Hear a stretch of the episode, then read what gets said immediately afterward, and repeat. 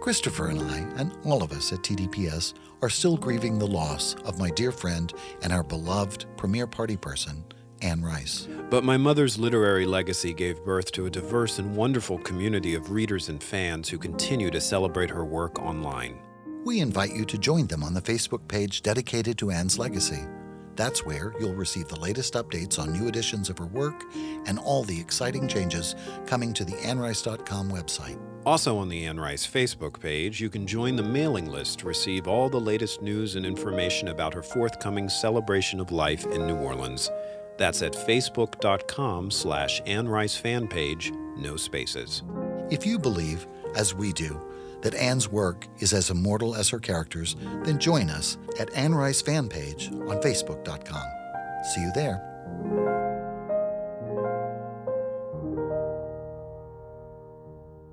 Eric, Yes, Christopher? have you been to my website lately? Why would I go to your website? You're sitting right here. Well, it's the place to find out all about my new books.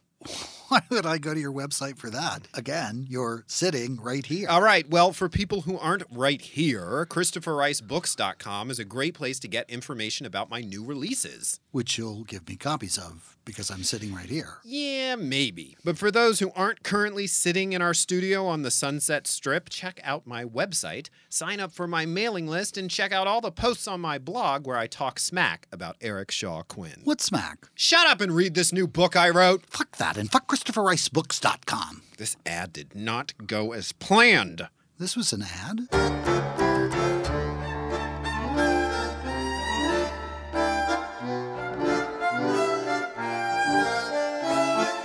Hi, I'm Christopher Rice. And I'm Eric Shaw Quinn. And you're listening to TDPS Presents Christopher. and Eric.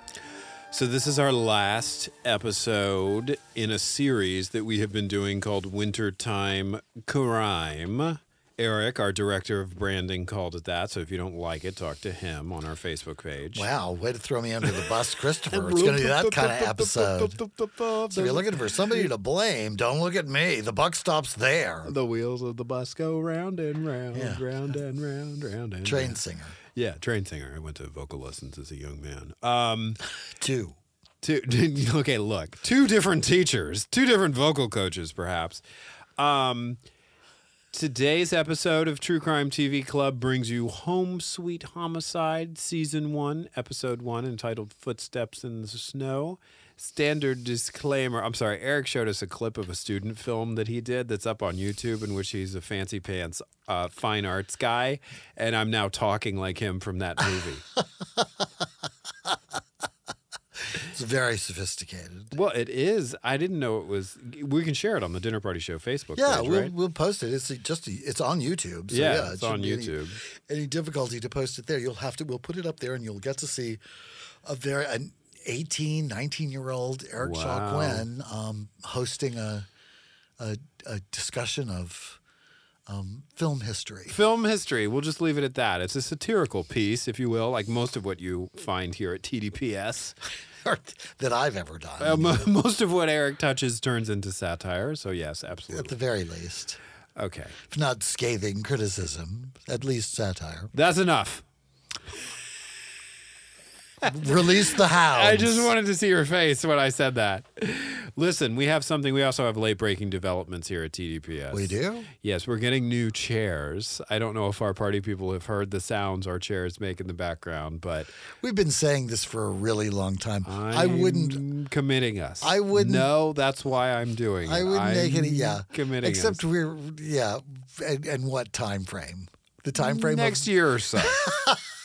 in the next two to five years, we'll be getting some new chairs in here. Yeah. I really do intend to. I really always intend to, and then it somehow never quite happens. Some of it has to do with oh boy, here we go. the soon to be Yes, um, my soon to be available new home, I think. which has taken up a lot of my free time. I think at the beginning of this process, you let our party people know that you're, oh, I'm renovating a house and I'll give you updates. And then when you realized how hard and all consuming it was going to be, you were less inclined to give updates. By the time you came in here, you wanted a break from that Well, fucking renovation. I have to say, honest to God, it took so long before the updates were anything. Well, we're still talking about those windows. um, you know, like it. It was a more deliberative process Yeah. than I had originally anticipated. It moves very slowly, and then finally everything gets delivered, and it moves a lot more quickly. Mm-hmm. And the combination of those two things is a not very interesting, and then really all consuming. And so, the happy little updates that you might see on um, Hometown or Mm-hmm. Uh, Nate and Jeremiah uh, is not Your necess- favorite. not necessarily unfolding. Yeah, I'm, I guess Nate and Jeremiah are my favorites. your favorites. Although Keith and Evan on home, uh, Bargain Block Mm-hmm. also pretty favorite. And oh, what are the two guys on? Oh, gay guys? Oh yeah. Oh my God. The, they won the um the uh, Rock the Block last time. It they it's been a while. They're in Atlanta. And Oh one my lord! has- There are other gay guys. I'm sur- it's home decor. I'm surprised all of them aren't gay guys. Yeah. I'm surprised Chip and Joanna Gaines aren't gay guys. Um, They're really not. Gay really guys. not. Yeah. I don't watch them because they don't like gay people, but or they don't like to do their homes or something. I don't know. Some, it's some like the whatever, um, yeah. hmm yeah. Let's see. It's Anthony Elle and Michael Smith Boyd, and their show is called Luxe for Less. Oh, you remember? yes, I they're remember. amazing, Yeah. and yeah, they're they're really fun. But probably Nate and Jeremiah is my Mm-hmm. my favorite because I also they're the most kindred spirits. Although they're a little beige for me, they tend to be more my sort of. Mm-hmm. How would you describe your design style? Well, I guess it's dependent on the project. You know what I mean? Like I, I am not. I am not um, the boxy oatmeal walls, boxy bland furniture. I am not bland. I am about um, interesting detail and more eclectic um, styling. But like the how the I've been doing like a Hollywood Regency kind of look for the There new we house. go. There's a. You're right. And but this was really I don't know what would you And call th- this? this you're talking about the studio we're in, which you designed. I Yeah. would say gay um, circus, gay circus green room, gay circus green room. Right, we got our red drapes in there with a big, big Queenie Valance, which we love, which is part of our branding. so. I would go with more sort of a, a glam lux kind of look. Glam this. Lux, yes, absolutely. For the for the office, it's a lot more sort of the walls are red and the curtains are red and the furniture is sort of a little over the top and very kind of um, yeah. overstated. That sort of, but yeah, I mean, but it could be also something different than that. Like it, it depends. Like I say, it de- would depend on the project. Like this would be a, mu- a bit much to have done with the house, Right.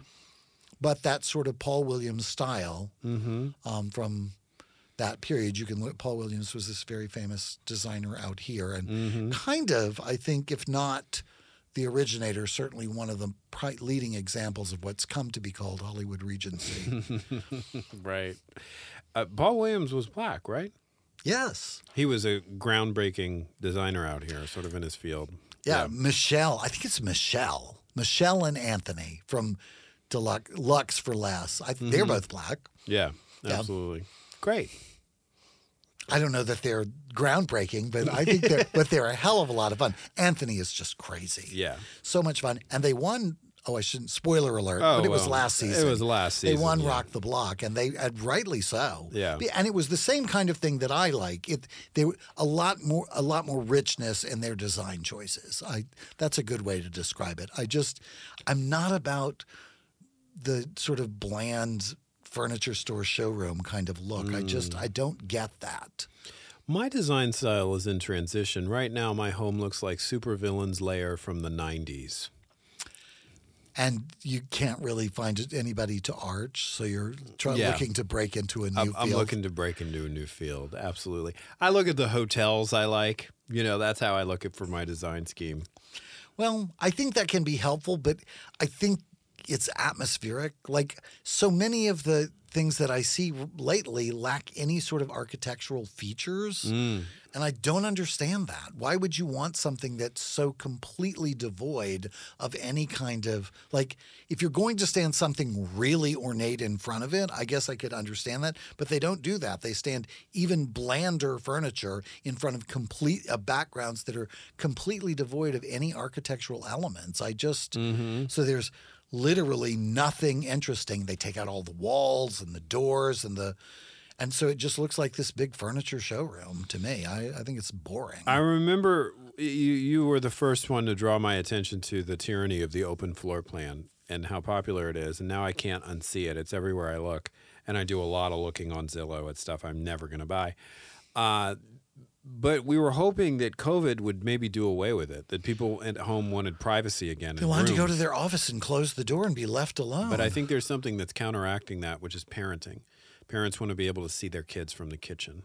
And I think it's, it's I think people are being tricked into believing something that isn't true. what? That, about it, that that. it gives it more space or gives That you a it makes it of, feels more spacious and that you need to be able to Yeah. stand in the kitchen and see the entire house from the stove. Right. I just think those are not true. Like if I hear I think it's those what are those um the twins who are or maybe they're not twins, they're brothers. The I think they are twins. but they do the the home Property renovation- Brothers, the property brothers, right? If I hear one of them say the the the kitchen is the heart of the home one more time, I'm just going to scream. Yeah. Like if you want to pick something to be the heart of the home, I would say wherever the family sits their ass to watch television is probably a lot closer to being that Mm-hmm. Right. than where people are cooking. Yeah. I mean, the kitchen is a room where you make food, and Mm-hmm. why you would want your entire house to smell like old food, I don't know. I have old food room spray that I use. Absolutely, Frito pie. Old bacon, old ham, Mm-hmm. old vegetables, I've been in those houses. and old paper towels. And why would you want your house to smell? But if you don't have any walls and the I know. garbage, No, ca- I have no walls, and my I, my house is a chimney that smells like breakfast from five days ago. and yeah, the gar- and the garbage is sitting in there, and Yeah. like that's the. I just I'm like.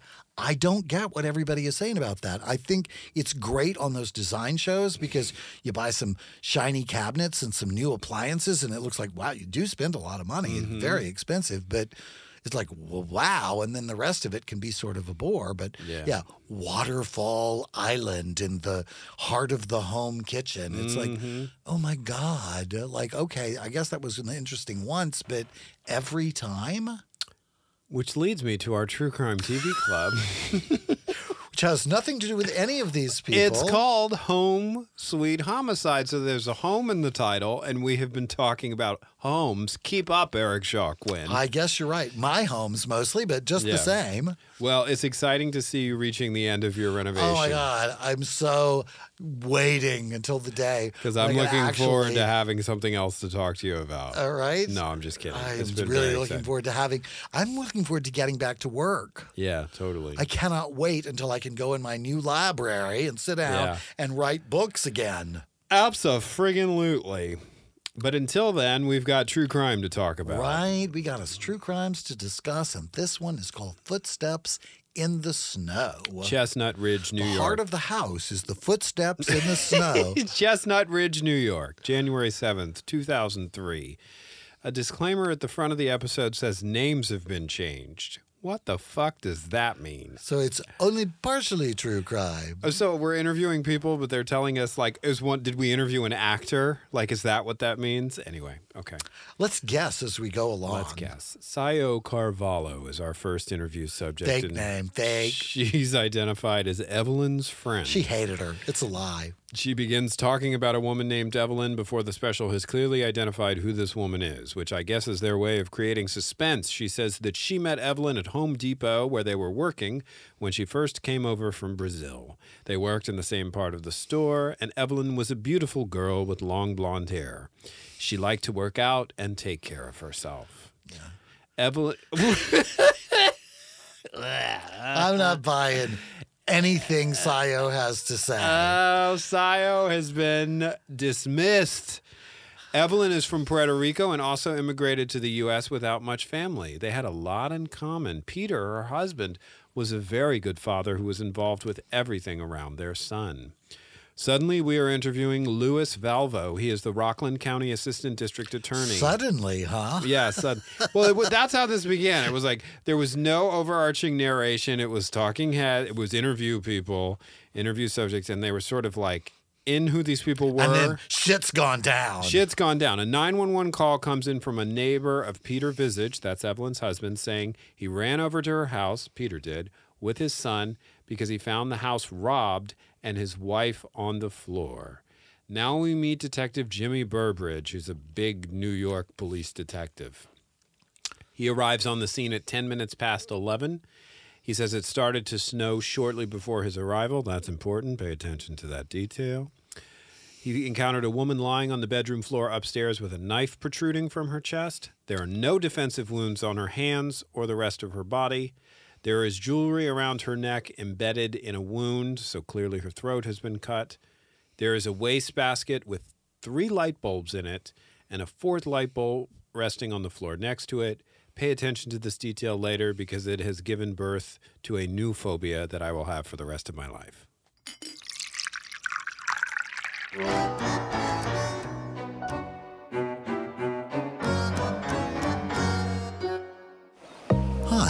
I'm Eric Shaw Quinn, and everyone here at TDPS would like to congratulate my co host and best friend, Christopher Rice, also known as steamy romance author C. Travis Rice, on the publication of Sapphire Storm, the third novel in his Sapphire Cove series.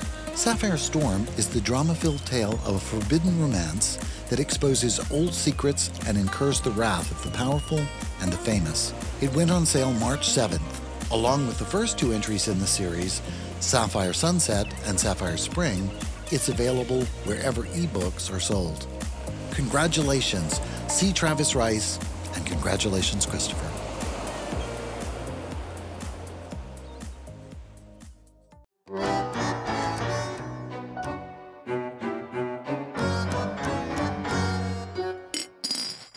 There is a wastebasket with three light bulbs in it and a fourth light bulb resting on the floor next to it. This is close to Evelyn's body, or I guess just outside Why the room is from this Evelyn's. the birth of a new phobia? We're going to see why these light bulbs were removed. Because in the hallway chandelier, there are no light bulbs, but a light bulb is stuck in a planter on the landing. Whoever killed Evelyn removed these light bulbs so that she was in the dark. So if I come home now and I turn on the lights and there's a light bulb out, there's a fucking killer in my house. That's how my brain works, Well, okay? I'll tell you, Christopher, the way that you'll know is because there will be a two story tall ladder standing in the room that you walk into that they had to get and drag all the way upstairs in order to remove one of those light bulbs. That's true. I have very high ceilings. yes. You're just trying to make me sound bougie. Anyway, or maybe allay your fears because I'm a good friend. you are a good friend. I'm a bougie friend, but still, Bougie Friends. That was the original name of our podcast. Okay. That's our next podcast. Coming soon. The police search Peter's van. It's on the left side of the driveway. Evelyn's car is on the right. The snow in the driveway has been disturbed by footprints. There's a distinct set that walked around the west side of the house to the back door to the laundry room. The detective follows the footprints and finds the door ajar. The footprints appeared fresh and they did not reemerge from the house. Further, Meaning the killer is still in the laundry that's room. kind of what I thought when they first gave that detail. I was like, where? Okay, anyway. No damage or pry marks are detected on the windows, um, and all the exterior windows appear to be locked. Suddenly, it's four years earlier because specials like this love to do this shit. Well, they've got to make it last 45 minutes somehow. Evelyn is meeting Peter at Home Depot. She liked him right away because he was very family oriented. Yeah, that's also not true. They bought a And house. this is once again information from Sayo. they bought a house together, and she got pregnant, and they started to raise a family And together. those things didn't necessarily come in that order. January 8th, 2003, Peter tells the detectives he's been out. Okay, we're back. That was four years earlier. That was all we went back in time four years for. Now we're back. It's January 8th. It's 2003. It's snowing. Evelyn's dead. Peter tells the detectives he's been out with his son all day and he made a stop at the grocery store at 10 10 p.m. He picked up a gallon of milk and came out at 10:16. He's really ready with all of this information. This is almost as bad as saying nobody wanted to kill my spouse. Um, Having the watertight, documented Right. alibi all laid out. this is all verifiable through surveillance cameras and a time stamped receipt. And then he says, You should probably talk to Evelyn's boyfriend dun dun dun. because it turns out the two of them were divorcing, and the financial side of the divorce seemed to have been resolved. I would also point out at some point previous to this, maybe right at the top of the episode, there is a reencrapment where you get a lot of information that isn't necessarily picked up in the story. Oh, yeah? She comes home, the house is dark. Right. She can't get the lights to come on. Right. She calls Peter on the phone and he says, It's probably just a fuse. Mm. I'm going to pick up some milk and I'll be home in about 10 minutes. Mm-hmm. And they never come back. and they never come back to any I of that. forgot about that because they never come but back it to was but it was the it was the real killer it was the real you know that's how the murder was happened Mm-hmm. like was resolved like she was she thought she was home that there was a fuse out in the house and really somebody had as you pointed out removed all the light bulbs Terrifying. Um, also, I would say if your wife is dead, the financial issues of your divorce have not been resolved. I wouldn't say that to the cops. Well, we resolved all our financial issues, and she's you know dead upstairs because it makes it sound like that's the resolution. well it kind of is We're going to see. Evelyn had been out with her boyfriend Mike that day. Peter provides all the samples they want and agrees to take a polygraph. We go back in time again to 12 months before Evelyn's murder. the overprepared witness and would you like some blood and DNA? I already have it here in the refrigerator I took it out with the. I have my own IV. Uh, we have a crime lab down the street. My sister runs it. You want to? Anyway, um, right twelve months before Evelyn's murder, uh, I think she comes to America, we get more backstory on Evelyn. My notes go a little haywire at this point. She never knew her father. Her mother lives in Florida. She settles in the Rockland County area, meets Peter, and marries him. Peter, on the other hand, has family members from New Jersey. A bro- dun, dun, dun. a brother in law enforcement. Oh boy. Uh, Evelyn started to feel like Peter was growing distant from her. In reenactments, Peter plays video games in a cold manner, I wrote. And right is- covered with ice Yeah. like icicles growing from his eyes like this woman this is like boy this is such a great example of what we were talking about this is not the story that's Yeah. that that's happening the day after the murder, the detectives visit Evelyn's workplace to talk to Sonia, who's been interviewed previously. And Sonia says she doesn't have any enemies at work. Her boyfriend goes to the police station. He's crying and visibly upset. This is Evelyn's boyfriend. On the day of her murder, um, he Evelyn worked until 3 p.m. She planned to cook dinner for her son that night. Peter then called to say, "Oh, I'm actually going to take our son to my uh, my parents, and uh, we won't be home until later." So she decides to spend time at the boyfriend's house, and she's there until 7:30 in the evening.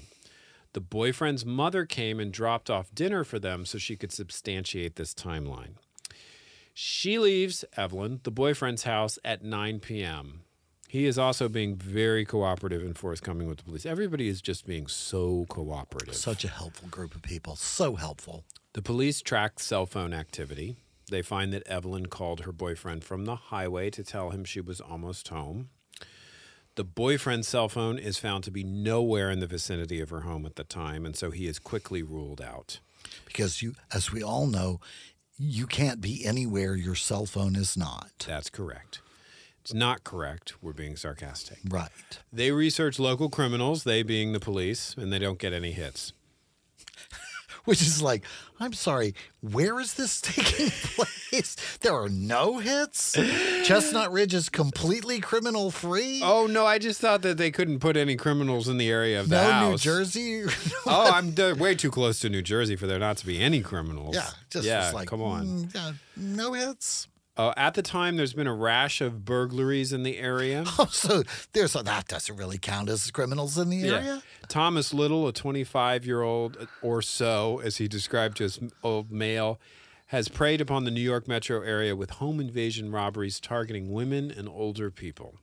Most of them follow homes. We're having a problem with that here in LA currently. He, was what? Yes, for the last 35 years.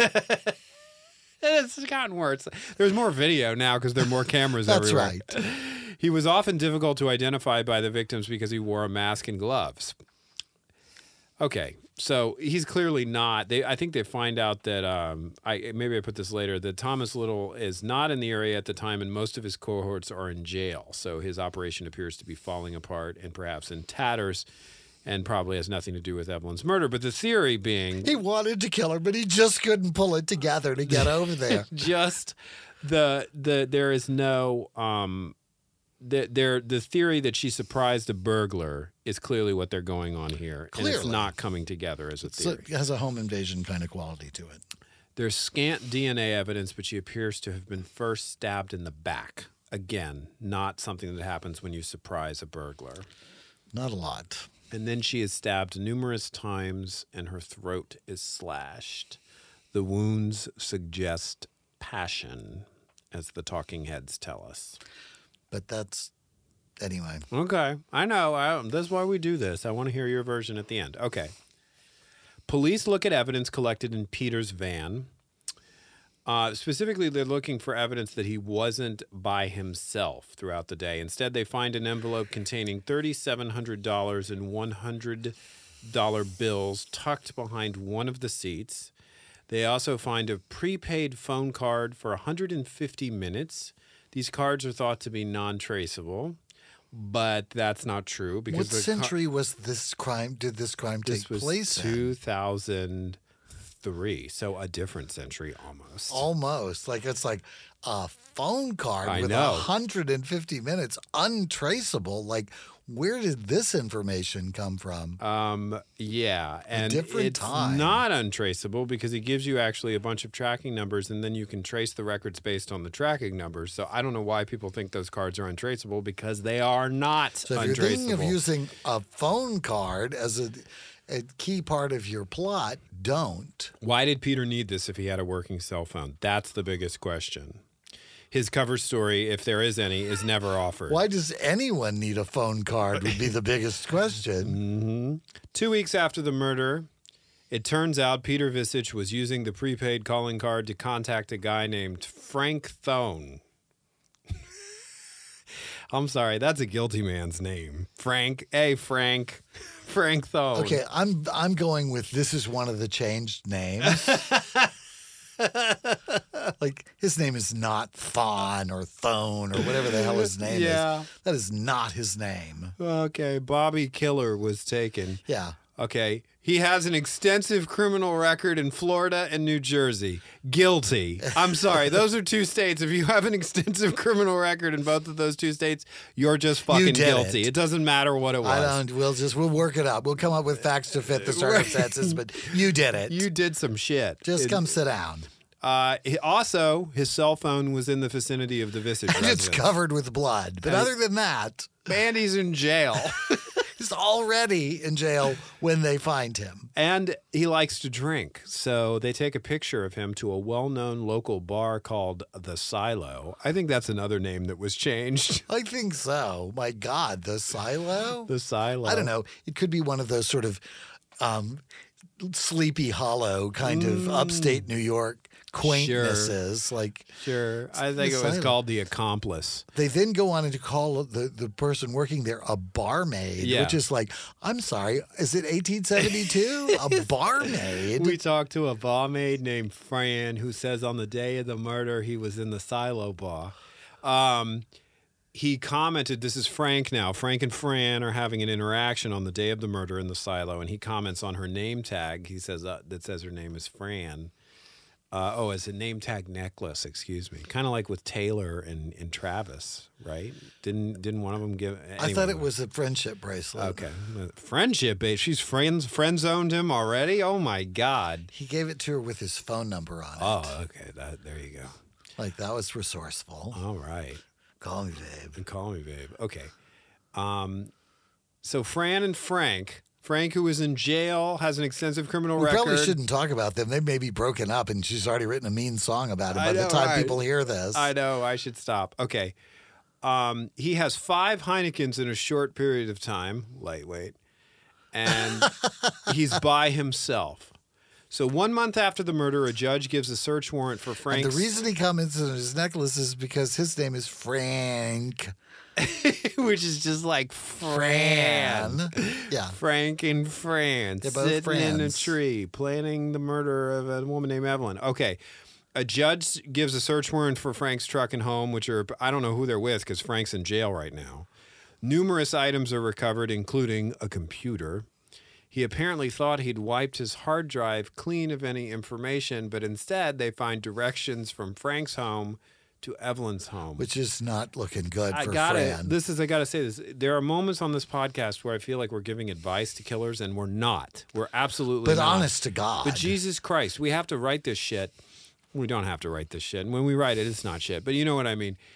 Don't if you're gonna murder someone, don't go around writing stuff down. Like we did another episode about a guy who wrote down his whole was, method for trying to decompose his parents at and Thanksgiving. left the notebook Yeah. in the house with the bodies and went out of town before he'd finished disposing of them. So I think that the advice we ought to offer murderers is if this is the best you can come up with, you really should either find a different plan or a different line of work because this is not going to be it for you. Listen, if you can't remember a few left turns, murder for hire is not your job. Really not going to work Yeah, out. it's really as, not. As evidenced by Fran here, who, Yeah.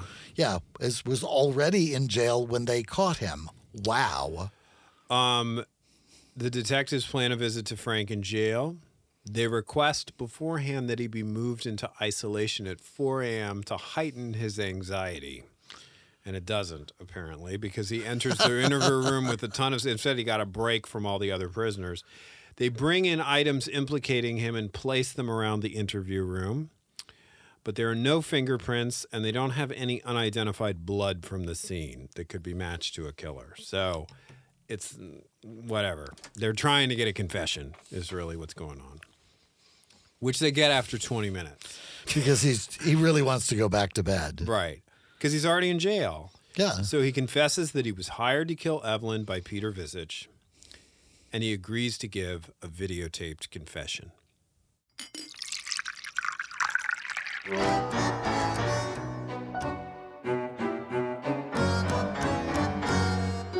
I'm Christopher Rice. And I'm Eric Shaw Quinn. Do you have a question or comment about this podcast? Then come share it with us on our Facebook page at facebook.com slash the dinner party show, no spaces, and we'll do our best to answer it on the show. Just watch out for our aggrieved manservant, Shea Butters. He moderates the page, and he's been known to talk smack about the two of us. Most of what he says about you is true, though. We can discuss this later.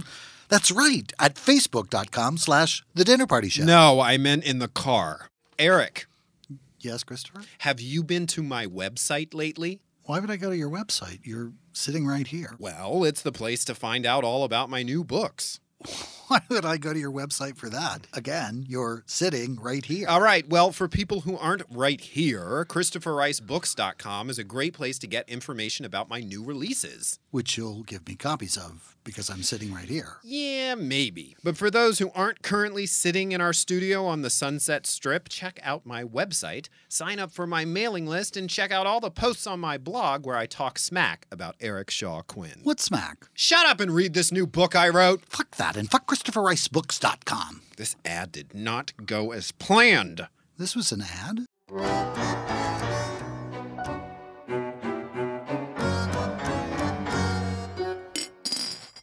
So, First, they wrangle about who's going to direct the video. right. They settle on Peter Bogdanovich. Right. And then they cast all the supporting players. No, he agrees to give a videotaped confession. He says Peter unlocked the side door of the laundry room for him to be able to enter the house. He removed the light bulbs, Frank did. And then he saw Peter's van pull up, and Frank called him and told him to get the hell out of there because Evelyn wasn't home yet.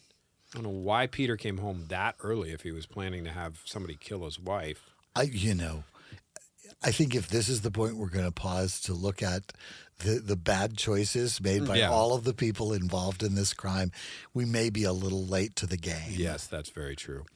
So Peter, with his son in the car, with Evelyn's son in the car, leaves. Then Evelyn comes home and Frank stabs her to death in the upstairs hallway. And on video demonstrates the stabbing gesture I, I mean, it was like Jesus It was Christ. horrifying. So here's the problem, and here's a little education in how the law works in the state of New York, which I did not know. I had never heard this before. The prosecutor has to make a case against Peter based solely on the statements of a confessed killer, and you cannot do that in New York State. In the state of New York, you can't prosecute someone solely on the admission of an accomplice or co conspirator. You have to be able to approve.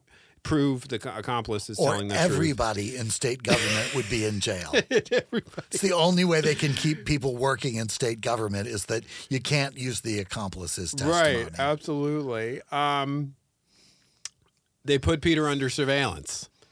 A minimum of two and sometimes four detectives, 24 hours a day, are following this guy around. Uh, Frank claimed he got paid by Peter at a pizzeria. Pizzeria. Pizzeria. Pizzeria. That's the Italian pronunciation. Is it? Oh yeah, that's a- Pizzeria. pizzeria. Pizzeria. That's it. a- Yeah, a that's totally what an Italian would say. a pizzeria outside of Newark. The owner of Jersey, again, they went to New Jersey. That was their mistake. The owner was able to identify both men out of a photo lineup as having been there, and she even remembered the son. The man took his son to his three toddler age son to pay the hitman who was going to kill the son's mother. That re- was like what? Fuck. and then did the marketing. yeah. And then did the what? The marketing. the marketing. He went to Path Pathway Path Pathmark. Pathmark. Oh, right. Oh, you're going. You're going local To do the marketing. To do the marketing, in a custody dispute. Here's the deal. They were in a custody dispute. We talked about this a few We've episodes talked ago. about it. It's the one thing that where you This just people get crazy. They shoot police officers. Somebody just recently killed a judge. Yeah. I mean, you want to get people crazy. A custody dispute is where it happens. So I'd never heard this before either, which is the reason sometimes if if divorcing couples or divorced couples are in a custody dispute, sometimes one of they will not they'll continue to cohabitate because to leave the residence where the child is currently and legally was seen as abandoning the child. So I always think that's weird anyway. When like they, it's so standard operating procedure, right? The husband they're breaking up, and the one spouse says to the other one, "Get out!" Like Right. I want you out of the house. It's like, no, Yeah. this is my house. I'm not leaving. Well, it's usually a gender thing too, right? Yeah, it's it's usually the one. It, it would happen on TV shows. I remember you pointing it out on Southland. The wife of one of the characters was like cheating all over the place, and then he had to leave. And I remember you calling and being like, "What? Why does he have to leave? She was the one Right, cheating." Why does anybody have to leave? Yeah. This is my house. Let's sell the house, and I'll be happy to go. But I'm not just leaving. Totally. So, and I think we're we're approaching what Eric thinks. Sonia, Evelyn's friend, who I think is the only person interviewed on the subject of Evelyn's character in the course of this special, says Uh huh. Evelyn had no intention of taking the son away from Peter. Sonia thinks Peter was the one who wanted full custody. So he killed Evelyn. And yeah, and once again, Uh-huh. The detectives arrest Peter. He goes on trial in 2018. 20 I was like 2018. This crime happened in 2003. Um, Frank Thon pleads guilty to first degree murder. He's sentenced to 20 years to life. Peter is found guilty and sentenced to life without parole. All right, Eric Shaw Quinn, you're up. What really happened here? it took them 15 years to get him to trial. I don't hadn't know. I- realized that. That's so maybe my notes are wrong because that's really That's really a long time. Like, I the court systems could be backed up in New York. w- You get- there's a lot of state legislatures they got to prosecute up there, so they're very busy. But I- my God, 2018. I was watching another show simultaneously on a different screen, so maybe I was no, I was not. I was not. I give our podcast full attention. Okay, what do you think was really happening? What do you think? You've been your eyebrows have been up since we started well, this. I think that you know what was really happening is what really happened. I, it, you know, incompetent boob plans murder with fellow inco- with Florida man. You know what I mean? Like, Mm-hmm. Right.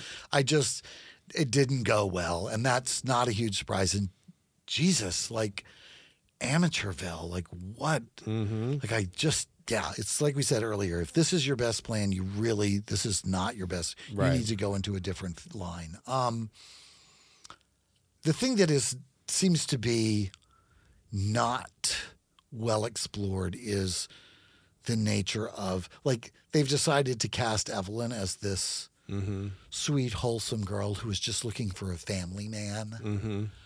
And I don't think any of that's. Yeah. I don't think any of that's the case. I think um, hot party girl Mm-hmm. lands guy who she perceives to have money Mm-hmm. to look after her. I don't think they weren't compatible or didn't like each other or she didn't like him, but I think that her motives are not being portrayed accurately. I think she didn't want to stop partying. I think the child was maybe an inconvenience to partying. I think she wanted the, a lot more support because of the child than he was will, than he was wanting to pay. I just think there's a, that's the part of the story as we always talk about. That's the part of the story that seems to be missing. When people are just blanket described as by Soya or Sonia or whatever her name was um, Right. the friend who is remarkably cold-blooded about talking about her friend being killed. I mean her expression hardly ever changes as she's talking about her friend being pretty brutally murdered i found it difficult to even see her as being close to evelyn i think they partied, Which is a distinct possibility. I think they partied together, Yeah. and that's and so she said the things they needed for her to say, and Mm-hmm. they gave her whatever they wanted and changed her name to Sonia. Um, yeah, she was an actress who was hired to say the things. I don't know, but it was a very sort of the picture of Evelyn. It made me suspicious of Evelyn. Mm-hmm. Mm-hmm. Like once again, as we always say at this point, still not okay to kill Evelyn. I don't care if you are No. suspicious of her, but because it was presented as such a monolithic kind of portrait of this woman as this ideal mother who just wanted a home and a family, and that's But all she was. This is the problem. This is the problem with these one. I'm I'm uh, I'm a broken record about this. When there's too much agenda, when there's too much, we're going to tell this specific story. The story is the story. Yeah. that's the thing, and that's the thing that you get from a from a complicated documentary. This is we're going to give you all the facts and we're going to let you decide.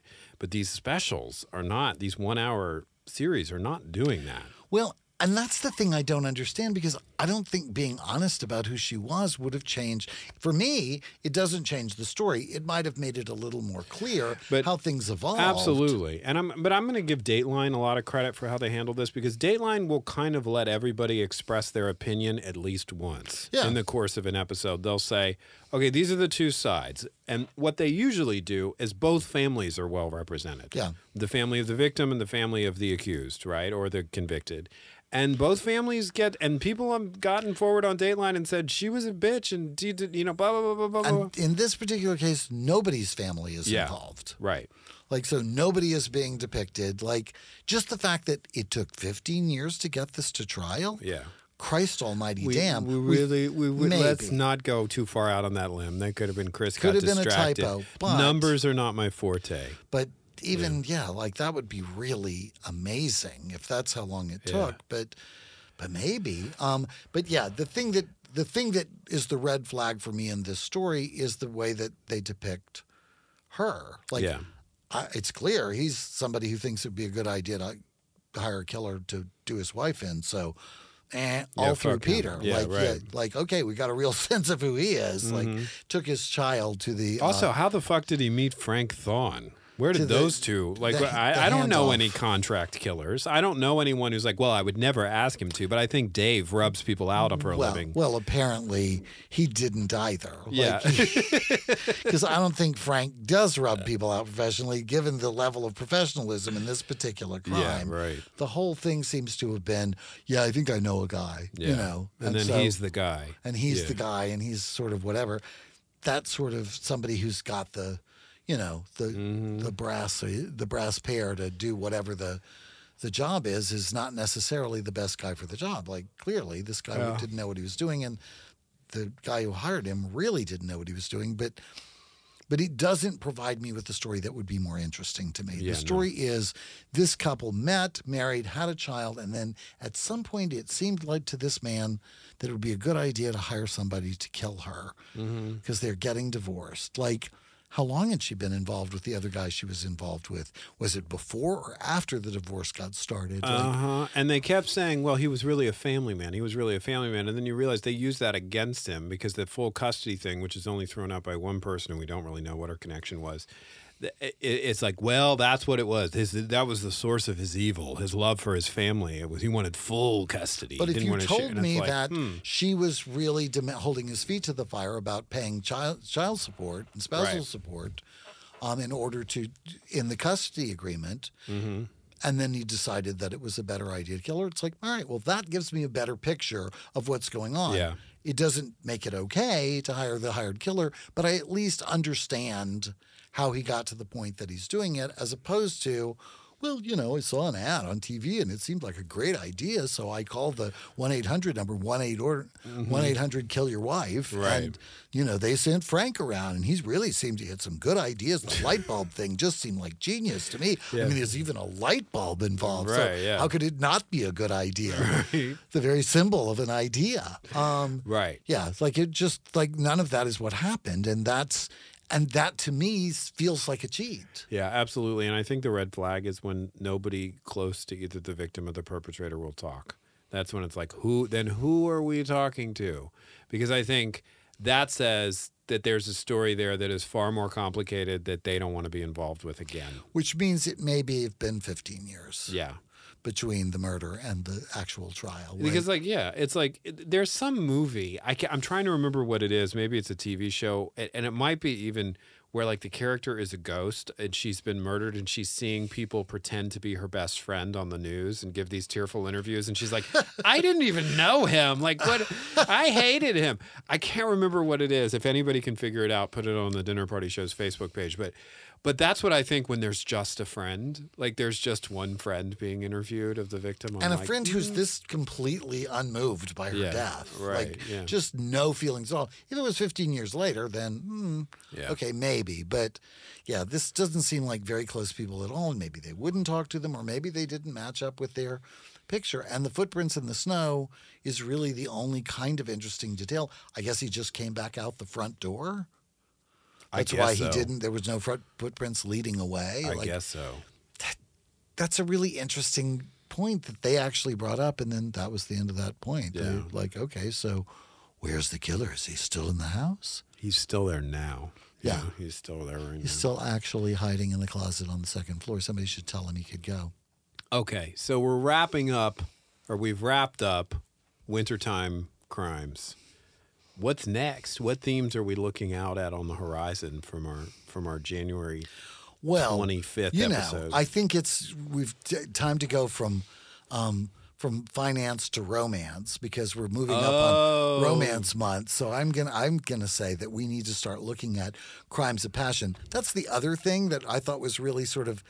If I might just say, saying that the murder looked like it was passionate, it- I'm sorry, this was a hired killer. This was the Mm. most dispassionate. Like he'd never even met the woman he was killing, so it can't have been passionate. I think it was overstating that it was not a burglary. I think they erred on the, the, the they yeah they were saying it was it was too inefficient or bumbling to have been she surprised a burglar. You know what I mean? Like Yeah. she didn't get shoved down the stairs. She got stabbed or somebody was intending to kill her. came up behind her and Yeah. stabbed her in the back and then Yeah. stabbed her repeatedly and slashed her throat. Like, yeah, somebody wanted her dead. None of that's very efficient. Um, maybe that's what they were saying, but they said it seemed more like passion because that's the thing you say when somebody is repeatedly stabbed because they're killed out of anger. But this guy didn't kill her out of anger. He was Yeah, just right. Mm-hmm. doing a job. So I don't think that's. I thought that was an inaccurate description of, of this particular crime. But yes, I think if we're going to look at something next, it may be time to look at crimes of the heart. Crimes of the heart. Don't you think that seems like a fun I'm trying. I, I next agree. round to go? I, I feel like should we do those? You know the ones that always come up when I do searches, and I shouldn't even bring this up because if people want to, the Ken and Barbie killers. Have you seen that? There's a. It's like a four episode thing. There were a couple, I think. I think I've watched the series. Have we? Did we not do the Ken and Barbie we killers? Didn't do the Ken and Barbie killers. I feel like I've seen it. okay, well, there's maybe the Ken and Barbie killers, Maybe. and there's also um, that one on net. I'm sounding so smart right now. We're having our production meeting on the air in our podcast, but there's a lot. Like that's it. That's it. Sometimes we come up with these theme topics and we think they're going to be great, and then we go looking for cases, and it's like, wow, nothing fits this bill. But they're like, but Ken and Barbie killers are more like, um, like they were, in on it together. They weren't killing each other. That's yeah, you want people who are killing each other. I want people. I that's what with crimes of the heart. It's like love gone wrong. yes, yes. Okay. Brought, what's that story with the girl who? Um, oh my God, it was so terrifying, and we may have already done it. Um, she um, was she thought she was in the romance with the guy, and he he didn't think he was in the romance with her, and she went back and um, oh God, I'll have to look it up. I can't. That's like everyone we know, Eric. Uh, yeah, it's It was short of the murder, right? Just you know. just except for the Yeah. murder part. It's it's it's kind of like the oh, it's is it Jodi Arias? Who is Jodi Arias? Uh, yes, Jodi Arias. Yes, it is. It's Jodi Arias. yeah, it's that kind of crime. That yes, it's absolutely her. Are we Um, gonna do Jodi Arias? I would be I'd be all in for it if we haven't done Jodi Arias before. We, haven't. should do a search. But that's the kind of crime I'm talking about. Yeah. That sort of love gone wrong Mm-hmm. kind of crazy, or that the one just recently who um, the bicycle killer who was um, that she killed her rival. I think I'm not even sure if there's a special about it yet, but her ri- they were rival bicyclists or something like that, and she he dumped he threw one bicyclist over for another, and Mm. so she goes to she visits Austin and who's and murders the, the her rival who's there for a bicycle race or something. Yeah, Jesus. those kinds of those are more interesting stories to me. I mean, it seems like the next thing we're coming up. Valentine's Day is coming, spring, love is in the air, all of that. So this is our way of doing love. this is in the how air. we do love is in the Poisonous, toxic love is in the air, Right. gassing and killing people right and left. Absolutely. Yes, totally. Crimes of the heart. Crimes of the heart. Okay. Until then and forever after, I'm Christopher Rice. And I'm Eric Shaw Quinn, and Christopher is ready to be done with this show. I'm in trouble because I didn't make a pot of tea. You really should, and we're both about to fall asleep I because gotta- it's when you drink the last of the tea, you make the next pot. Uh, yeah, I know. You you have all these like living in a communal environment. I'm a spoiled only child who grew up on his own in the woods. Well, that ship has sailed, babe. You're in a partnership with a picky bitch, so Get get your tea made. All right. Well, until next time and forever after. I'm Eric Shaw Quinn, and he's Christopher Rice And you've been listening to TDPS presents Christopher. and Eric. Thanks.